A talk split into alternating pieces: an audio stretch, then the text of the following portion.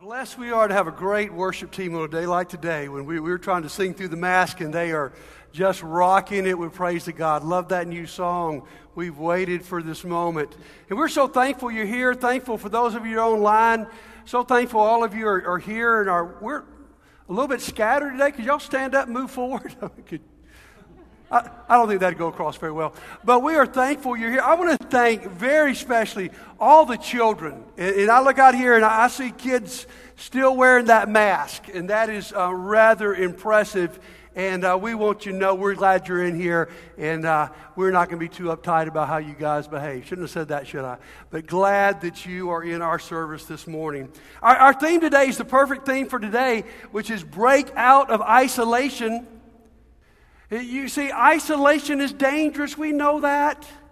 There, there's all kinds of studies on isolation. One of my favorite was a book that came out a few years ago called Bowling Alone. And where they talked about how decades ago most Americans bowled in a league and on a team, and now decades later we bowl alone. Another study says that um, today 40% of Americans feel lonely. Years ago, two decades ago, it was just 20%. Despite all of our connections, we seem to be less connected. Now, here's the point though it's dangerous. We know that health issues are worse when you don't have people close to you.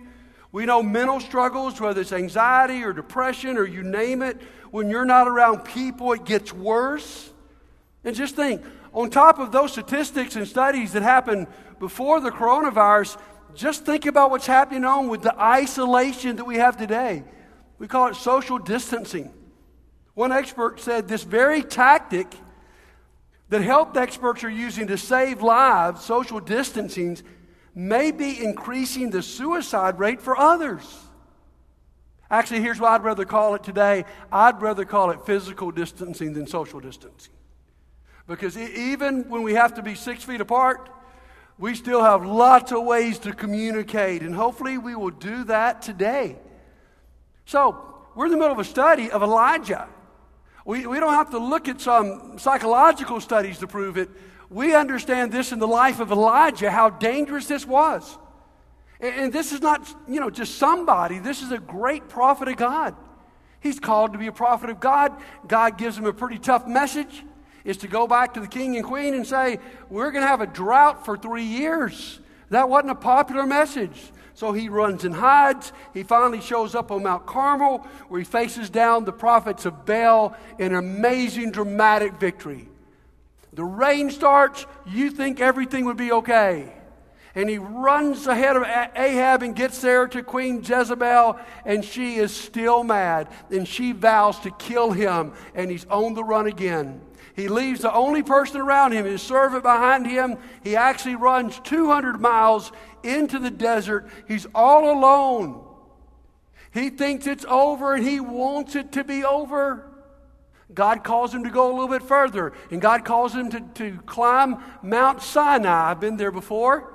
We got up about 1.30 in the morning so we could be there at sunrise. It's a long trek up there, especially if you're all by yourself. And he's all by himself. And God shows up and begins to change things. And we saw this last week that God worked to unstick Elijah. And we saw all these different ways. Um, physically, he gave him food, he gave him rest. Mentally, he let him verbalize his feelings. Emotionally, God's there with him. And spiritually, God speaks to him. God even clears up some of his false beliefs. So God's done a lot. And maybe today you feel stuck. And all these things on this list are really important, but we've got to add one more. And that's that you need to be unstuck relationally. The next thing God does in Elijah's life after all of this is not quite enough. Even the presence of God was not quite enough without there being some people involved in Elijah's life. So let's take up our story. 1 Kings chapter 19. Let's go to verse 15 and let's start watching what happens here. The Lord came to Elijah, go back the way you came and go to the desert of Damascus. When you get there, anoint Hazael king over Aram.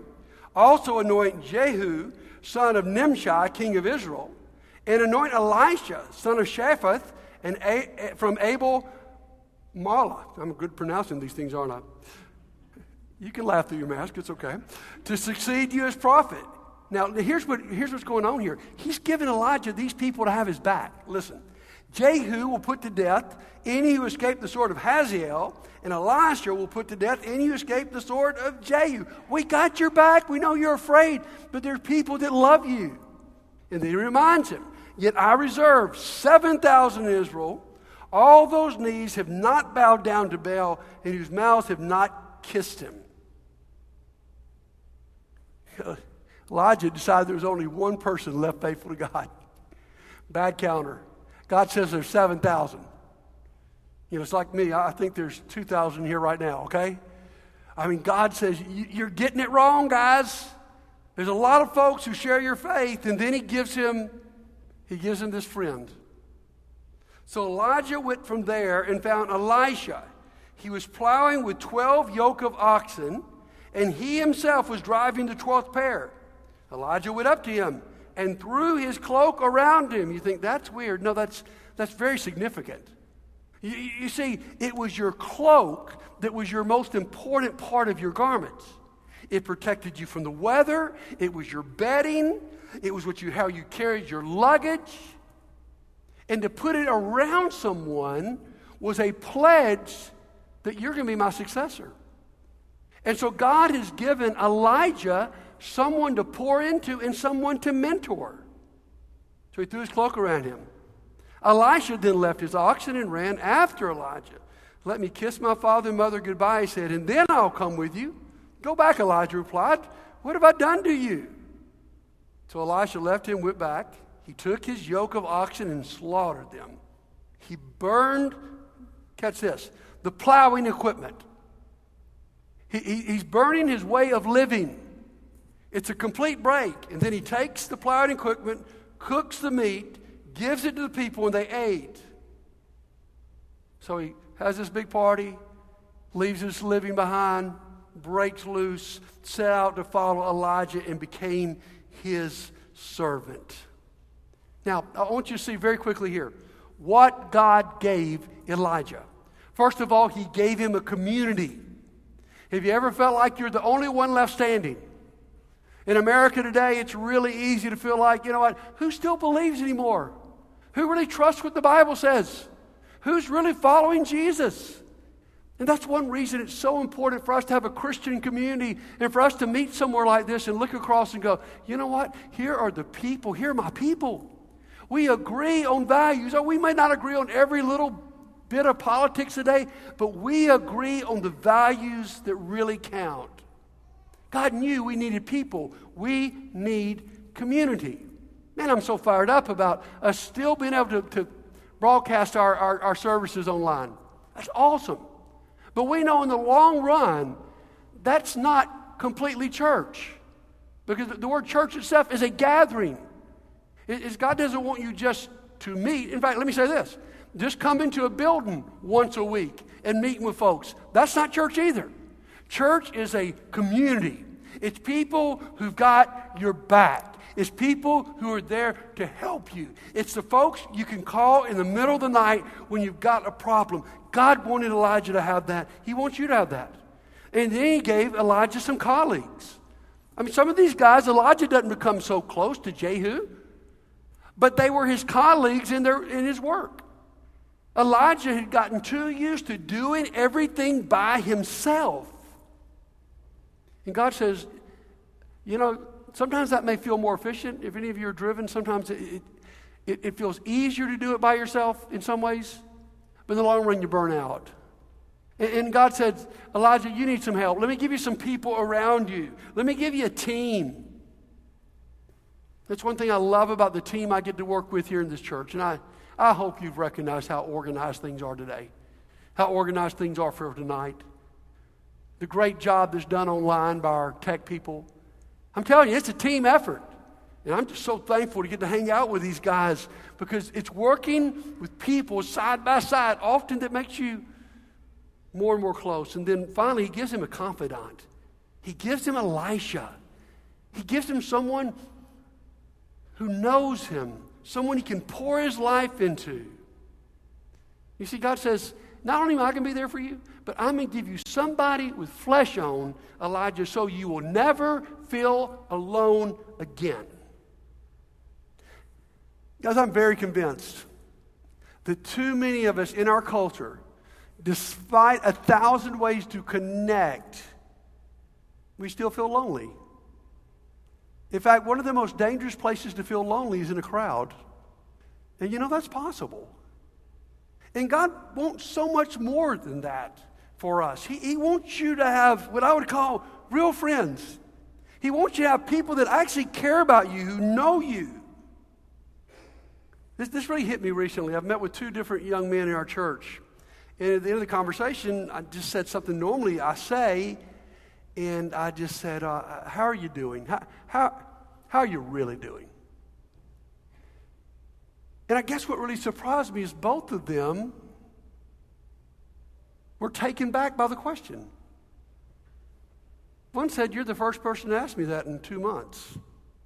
The other said, I don't have anybody in my life who ever asked me actually how I'm doing.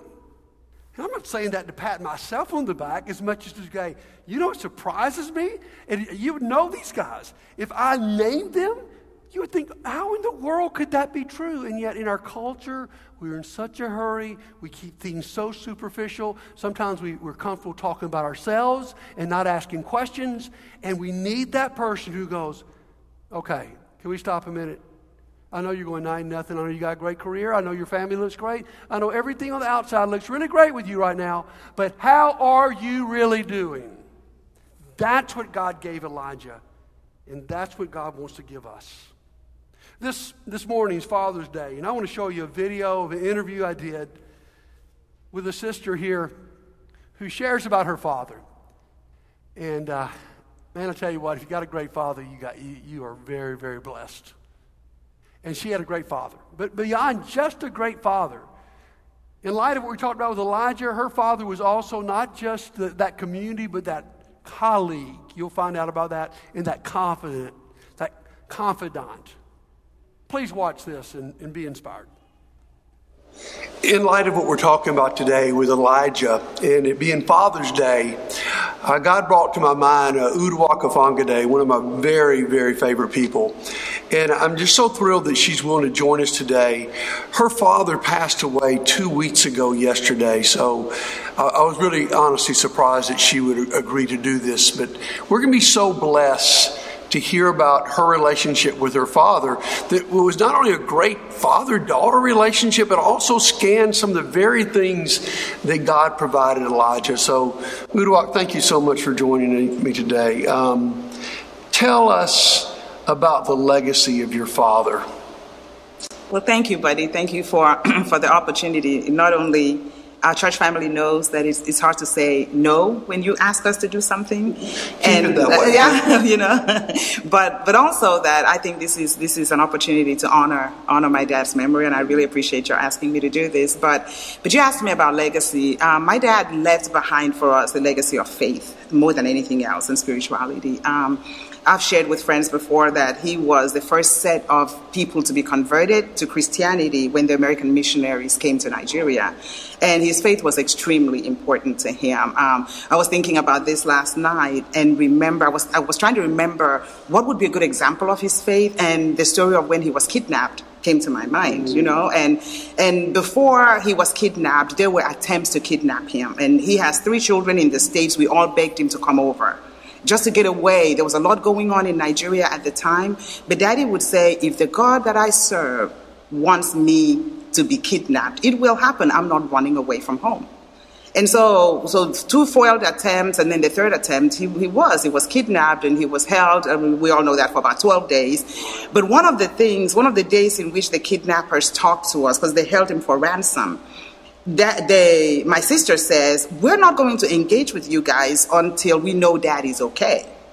And they say, you know, they, they get belligerent and then they're like, there's nothing happening. He's sitting right here preaching to all of us.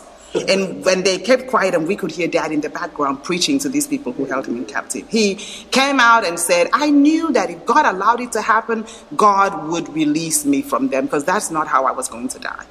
Wow. So he left, I think, big shoes for us as his children to fill to carry on that faith.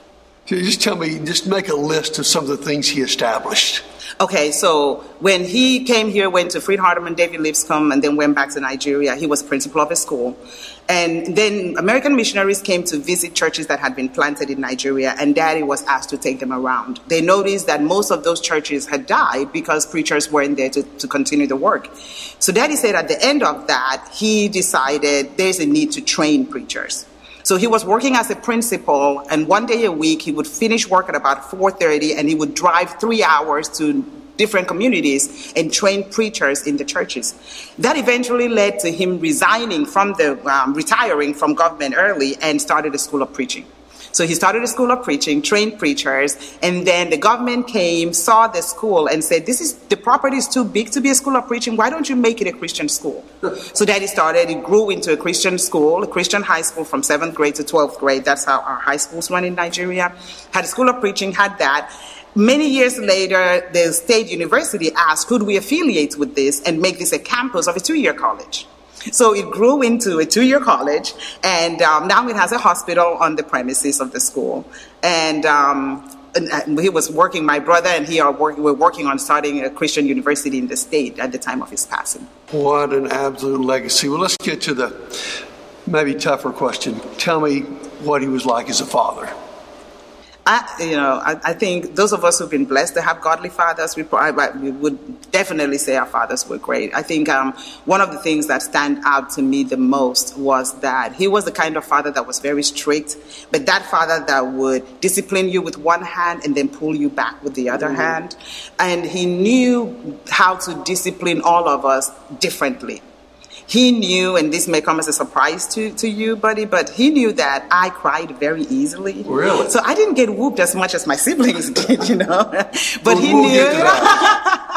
so I didn't because I would feel all daddy wanted was remorse. But I have sisters who would not, you know, say I'm sorry because they didn't know why they had to be sorry for something, and they got whooped a lot. So he was the kind of father that he knew how to tailor discipline to the child and what the child needed. Um, it was important to him as a preacher not just to preach, and he would say this a lot I don't want to preach and save souls outside bless you, save, save souls outside, but lose my family. So we had morning devotions every morning, 5.30 in the morning, you know, come rain or shine. He would gather all of us around the table and teach us the word, Bible from cover to cover every day. Did that with his grandchildren. Ensured that in all of our homes, and there's six of us, and he would ask from the very beginning, Are you people having devotion? Yes, Dad, we're having devotion every night with your grandkids, you know? So yeah. well, let's, let's let me ask this. Hopefully, your siblings aren't watching. but um, what was his nickname for you, and what did it mean? Ah, oh, my dad and I had this from the time I was little, but he would call me Adoite. And it wasn't just him. Everybody knew that Uduak was Adoite. And in my language, Adoite means she who is as close to the father as a wife. And that's it. I've had my sisters call to say, hey, I'm worried about you. And I'm like, why? They said, you were there. I'm like, yeah, you're right. I was. Because I, I, um, there were times when if I wanted my dad, he would show up. When I was married, I got sick. I remember three months into my marriage, I had asthma and I'm waking up and it's really hurting. I tell Peter, my dad's going to come. And there were no cell phones. I've been married 20, 80 years. There were no cell phones in Nigeria at the time, and he thought I was crazy. And around 3, 4 o'clock, my dad shows up. And as soon as he saw me, he was like, I knew my daughter was sick. I'm like, I know, you know. But that was the kind of relationship we had. I would need him in the States and the phone would ring. I'm like, hey, dad. He's like, you know. So he didn't have favorites. but I wasn't right there. Keep telling yourself that. Well, that is, I mean, I love to hear you talk about this and not your father, and I could, I could listen all day. But, but what's unique about this and what ties into the story of Elijah is that two of the things that God provided Elijah was colleagues and a confidant. And I think you can tell us a little bit that your dad also played those roles with you. He did. I, as a colleague, uh, what stands out is that he started a Christian school in a neighboring state. So we're from a, a southeastern state in Nigeria called Akwa Ibom State. And when Peter and I got married, we moved to a neighboring state like maybe Alabama and Georgia. And so we grew up in that state. And when we got married and went over to that state, and in the other state, daddy had started the Christian school. When, we went to this state, there was no Christian high school. And in Nigeria, high schools run from seventh grade to 12th. So there wasn't any. Our kids went to a Christian nursery primary school, but when Salem was ready for, for high school, we really wanted her to go to a Christian school. And daddy said, well, y'all could send her to the next state and she could live in the dorm and go to school. But Peter and I said, no, we could start a school in Cross River State. And so we started a school, and in that way, Dad and I were colleagues because we were both Christian school proprietors, and we, we, we gleaned and learned from him. We piggybacked on some of the things he had put in place for his school, and we kind of did it. And it was when you have an entrance exam in our school, the Nigerian Christian um, uh, Christian Science College, if you passed, you could go to the Nigerian Christian Institute, which was his school, you know, across the street, um, across the, the next state. But, but in that way, we worked as colleagues. And I think as a confidant, one of the reasons dad and I were really, really close was that I could honestly say we didn't have any secrets. Um, there was a trust that was built between us that I felt as if no matter what I was going through, I could talk to my dad about it. Every from the time I was seven, eight years old. We talked to dad, and this was a time in Nigeria where there were things you just don't talk about. But dad was the first person, not mom, dad was the first person who talked to us about boys, talked to us about marriage, talked to us about being submissive to our husbands, you know? And so, so I could confide in him with even my biggest fears with things that happen here in the in the US and I think that's what I miss the most. I'm going to miss the most is not being able to say, okay, dad, this is how I feel about this and be really angry and listen to him say, hey, this is it in the God's word, or this is the Christian perspective on it. Wow. You know. Uduak, you um, and your family mean so much to the Landmark family. And this has been a just a special blessing on, on this Father's Day eh, to hear about your father. What what an amazing man and what what a great legacy and you know, I, I think we all can see how what an impact he had on you and how similar you are. So thank you for blessing us always, but in a very special way thank today. You. Thank you. Isn't that inspirational, guys? Give a hand to Walker sharing with us. You know, uh, Uduak has been such a powerful force in our church. And, and that's, uh, I had to write something about her once, and that, those are the words I chose, is just that she is just, she's just a force. But this morning we understand more why. Because she had someone who demonstrated, modeled it, poured into her. And, guys, that's what God wants for all of us. Whether it comes from a father or for a brother or a sister in Christ, someone who's going to connect with you in such a way that your life is different. There's a psychologist who wrote lately when we connect, we survive. There's one study of people 50 years old in Great Britain that if they had good friendships, their death rate over the next decade was 25% less.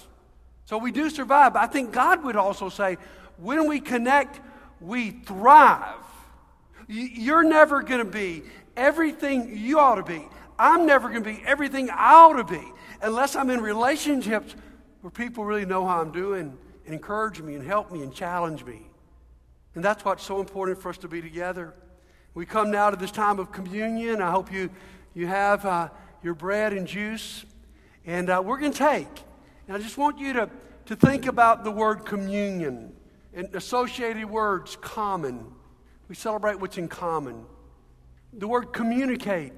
This is our time to communicate with God. This is our time to celebrate all the things that bring us in. Here's another word this community. So, communion is meant to connect us to God and to connect us with each other. And so, today, as you commune, I want you to, to think about God and thank God, but I also want you to think about the people in this church family that you miss so much and love so much. Let's pray together. God, we're so thankful that you created us, Lord, and you knew that we were made uh, to be in relationships, first of all and foremost with you, but also with people. And Lord, this is the moment in our service that we celebrate, that we have a relationship with you, not by our own goodness, but by the sacrifice of your Son, Jesus Christ, and his grace. And that because he has loved us so, we know how to love each other. So, God, help us to celebrate those things right now as we spend this time of communion and community. We pray in Jesus' name. Amen. Today, if you feel stuck, I hope you've learned with me one more step, one of the most important steps to becoming unstuck. I know a lot of us feel stuck spiritually, we feel stuck emotionally, we feel stuck in what's going on in our culture right now. And today we learned a simple step is we need people. And yet here's what's so difficult about this. Is, is the moment I feel down and I feel stuck is the moment I normally choose to not be around people. The, the very thing that I need the most, which is to connect with someone in a meaningful way, is the thing I find myself isolating myself even more from. And so today I want to challenge some of you who may feel stuck to, to be willing to push yourself because, guys, this is not easy. You know, for, for uh, Elisha to have that relationship with Elijah, it took a major commitment. He had to make a break with his past. And for you and I, it's not just going to happen, it's hard to build. Ephesians chapter 4, verse 3 says that we need to make, listen, listen closely, every effort to maintain the unity of the Spirit. What's he saying? It can take some work. Let me, let me say something I'm seeing very clearly. Division is natural, unity is supernatural. You understand that? I mean, you watch in our world today, in our country today, division is natural. The natural man is going to go in that case. That's why, my friends, I believe that Jesus is the only hope for our nation. Because Jesus is the only one who can pull us together who teaches us how to reconcile and how to forgive and how to love each other despite our differences. And guys, here's where the onus is on us. Not only is Jesus the only way, but Jesus has made his church, his body, the instrument of reconciliation. But let me say this to you and to me this is not going to be easy. It would be much easier for us to get mad at each other about little nicky nacky things than to actually work toward unity. For, for instance, I've, I've, really, I've really felt sorry for the shepherds of this church the last few weeks, ever since the, they came out with what we got to do to meet. And thank you for being willing to do that. This is a tough decision. They're, they're listening to medical advice. You know, they're listening to, you know, government officials is, if you're going to meet, what should you do? Well, six foot distancing is a must. You're going to have to wear a mask? Well, yeah, that, that, that's the best way, especially when people are singing. Singing is worse than speaking. And so they've got to come up with this decision. And yet, in the culture we live in, we almost feel like it's our right to take pot shots. I mean, I've heard three or four people say, I've never had to sign up for church in my life. I'm never going to sign up now. Okay, really? This is different than any other time in your life. You think we really want people to have to sign up for church? You think that's our druthers? No, but if we're going to maintain social distancing, there's only so many people we can put in this room. So here's what I'm saying, guys. I'm not trying to jump on anybody, but say is we've all got to learn to give each other a break.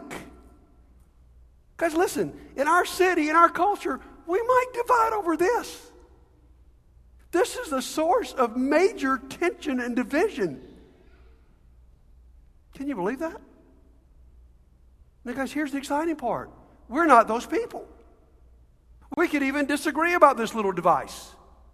But we're not the people that are going to pitch a fit because I might not get my way. Because we got something bigger. We love each other. We love God. And so we've been taught that what we do is we bend over backwards to serve each other. You know, you see, because here's where our shepherds were. The last thing that we would ever want to have happen here someone to come to church here and catch this virus. And church has been a big place for it. And so I would hope we're all understanding on anything that they might ask of us to be able to do it. And I thank you guys because you've done it so beautifully today. Because here's what I'm seeing is division is so natural and the political atmosphere we live in right now, and it's it's just pervasive. I don't care where you stand. But here's what we've got to guard. It better not happen here. I mean, this is the place where those rules don't apply. This is the place where treating each other like Jesus is what actually is to happen. And we can do that. And when we build that kind of community, led by the Spirit, not by the flesh, then we got a community to invite people to. Because people are getting hurt out there. And here's the place we don't do that. So I'm, I'm giving you one takeaway today, just one thing to do in light of what we talked about. This is so simple, but I think this could be so powerful. I want to challenge you to walk away from this place and ask and answer that simple question How are you doing? If I go ahead and add one more word to it, how are you really doing? Because what I found is some people on the outside look like they have it so together, but if you really took the time to ask what's going on, on the inside, they're hurting and especially in what we're living through right now. And, and maybe, you know, you can't go sit across the table from somebody, but my goodness, we've got so many devices to connect with each other. We've got so many ways to say, you know, you know, I've been thinking about you. And, and I just I just like to ask you, how are you really doing? And I'm not just asking that to ask, because so often we ask it and we answer and we're not paying attention. I, I really want to hear. And guys, so, so not only can we help each other through this, but we actually could build deeper relationships that would honor God because they're so different from the superficiality and the division of the world. So we'll close out this morning. I want to ask you today how are you really doing? I know for so many of us in here, extroverts, some of you have been quarantined. Of your schedule, your work has been completely disrupted. Some of you, it's just played with your mind. This has been a tough time. And, and, and despite the fact everything looks good on the outside, you're not doing that hot. So here's what I want to ask. I want to pray for you before you walk out of here.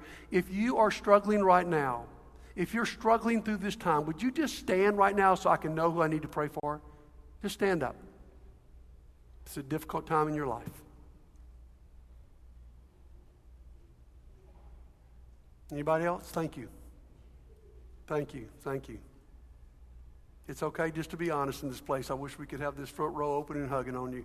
Wish we could lay hands on you guys. Anybody else right now want to be honest enough just to stand up and say, This has been a tough time for me? Let's pray together. God, we thank you for this place of refuge. God, that we get to come. And Lord, this has been tough on so many of us because we just didn't anticipate this lasting so long. And then you throw in all the other tensions of culture today, and it's extremely discouraging. And in both services today, a lot of folks have stood. And I just pray right now, God, that, that you would break through this. I pray that we'll care enough to ask the people around us how they're really doing and to listen. It's amazing, Father, that happens so few times in our world. God, thank you for our body. I thank you for those that are watching online and those that are here. And Father, for the kind of community that you have equipped us and empowered us to be. And Lord, I just want to pray in the power of your Holy Spirit that you will protect us from divisiveness and that we will be the people who love each other when in the world we'd have wrote each other off. Thank you for that, Lord.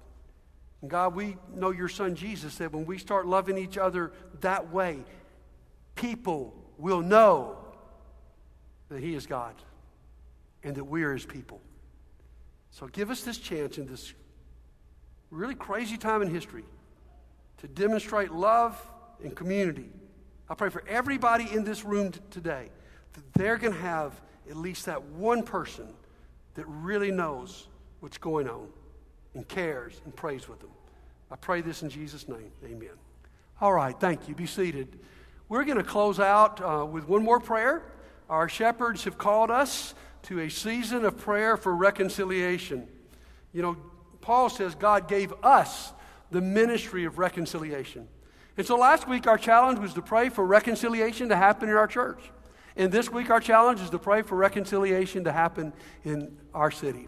And I, have last asked um, good friend Sam Yaus, one of our newer members, if he would come up and he would uh, lead us in a prayer. And after this prayer, we're going to sing a song about how great God is right in the midst of everything that's going on. Thank you so much for being with us. Sam?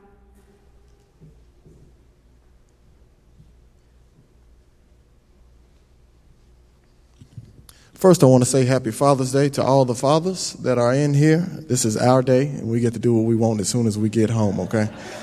Um, it would be very remiss of me not to, to come up here and pray for a race reconciliation and not to acknowledge a great and special day that just passed this Friday. It was July, June the 19th, um, also known as Juneteenth. In 1865, a General, General Gordon Granger followed a federal followed a federal um, gosh it's, it's losing me uh, command as i would say to free the slaves in our nation um, president abraham lincoln two years earlier had signed the Emancipation Proclamation, and it took another two years for General Gordon to get down and, and, pass the message on of freeing the slaves in Texas, in the state of Texas. However, he did it. And I'm so grateful for that. That showed a step going forward for our nation, and we got to keep going forward before then.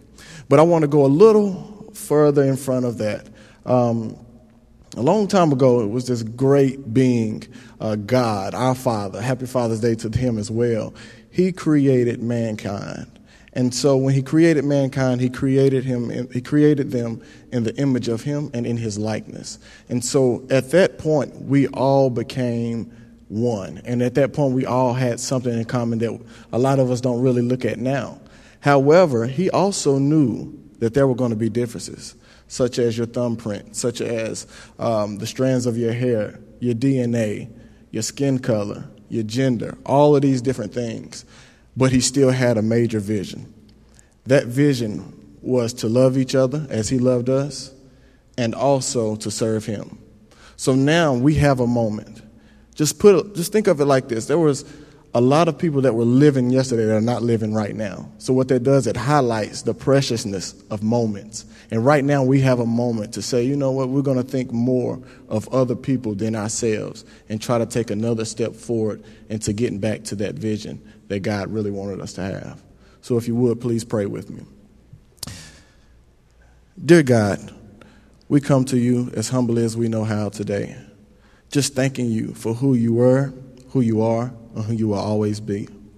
We thank you for the perfect example you sent of your son to show us and display what empathy was, what grace is, and who we're supposed to follow. He was surrounded by a lot of people that weren't like him, had many struggles that he didn't necessarily struggle the same way with, and he loved them. He empathized with them. And as a matter of fact, he yearned to have a deeper relationship with them, to understand them better, and to keep pushing forward together. Unity is what you've always taught us throughout your days. And Jesus, we love you for that. And God, we thank you for sending him to show us and to be an example of any time we fall, we can always look back on those things. God, I thank you for all your blessings that you give us. On a macro level, we thank you for the nation. But Lord, we know that we have work to do with our nation. We know we have work to do here in Montgomery. And Lord, we know we have work to do here in Landmark. But we thank you for the steps that we've come so that we have made so far, and we ask that you continue to give us the strength to get through them. Now, Lord, we know this is not going to be easy, and we're going to need your strength through this. But in all things, we give thanks, and we know you're going to be right there with us. We just got to take that step. In Jesus' name, we pray. Amen.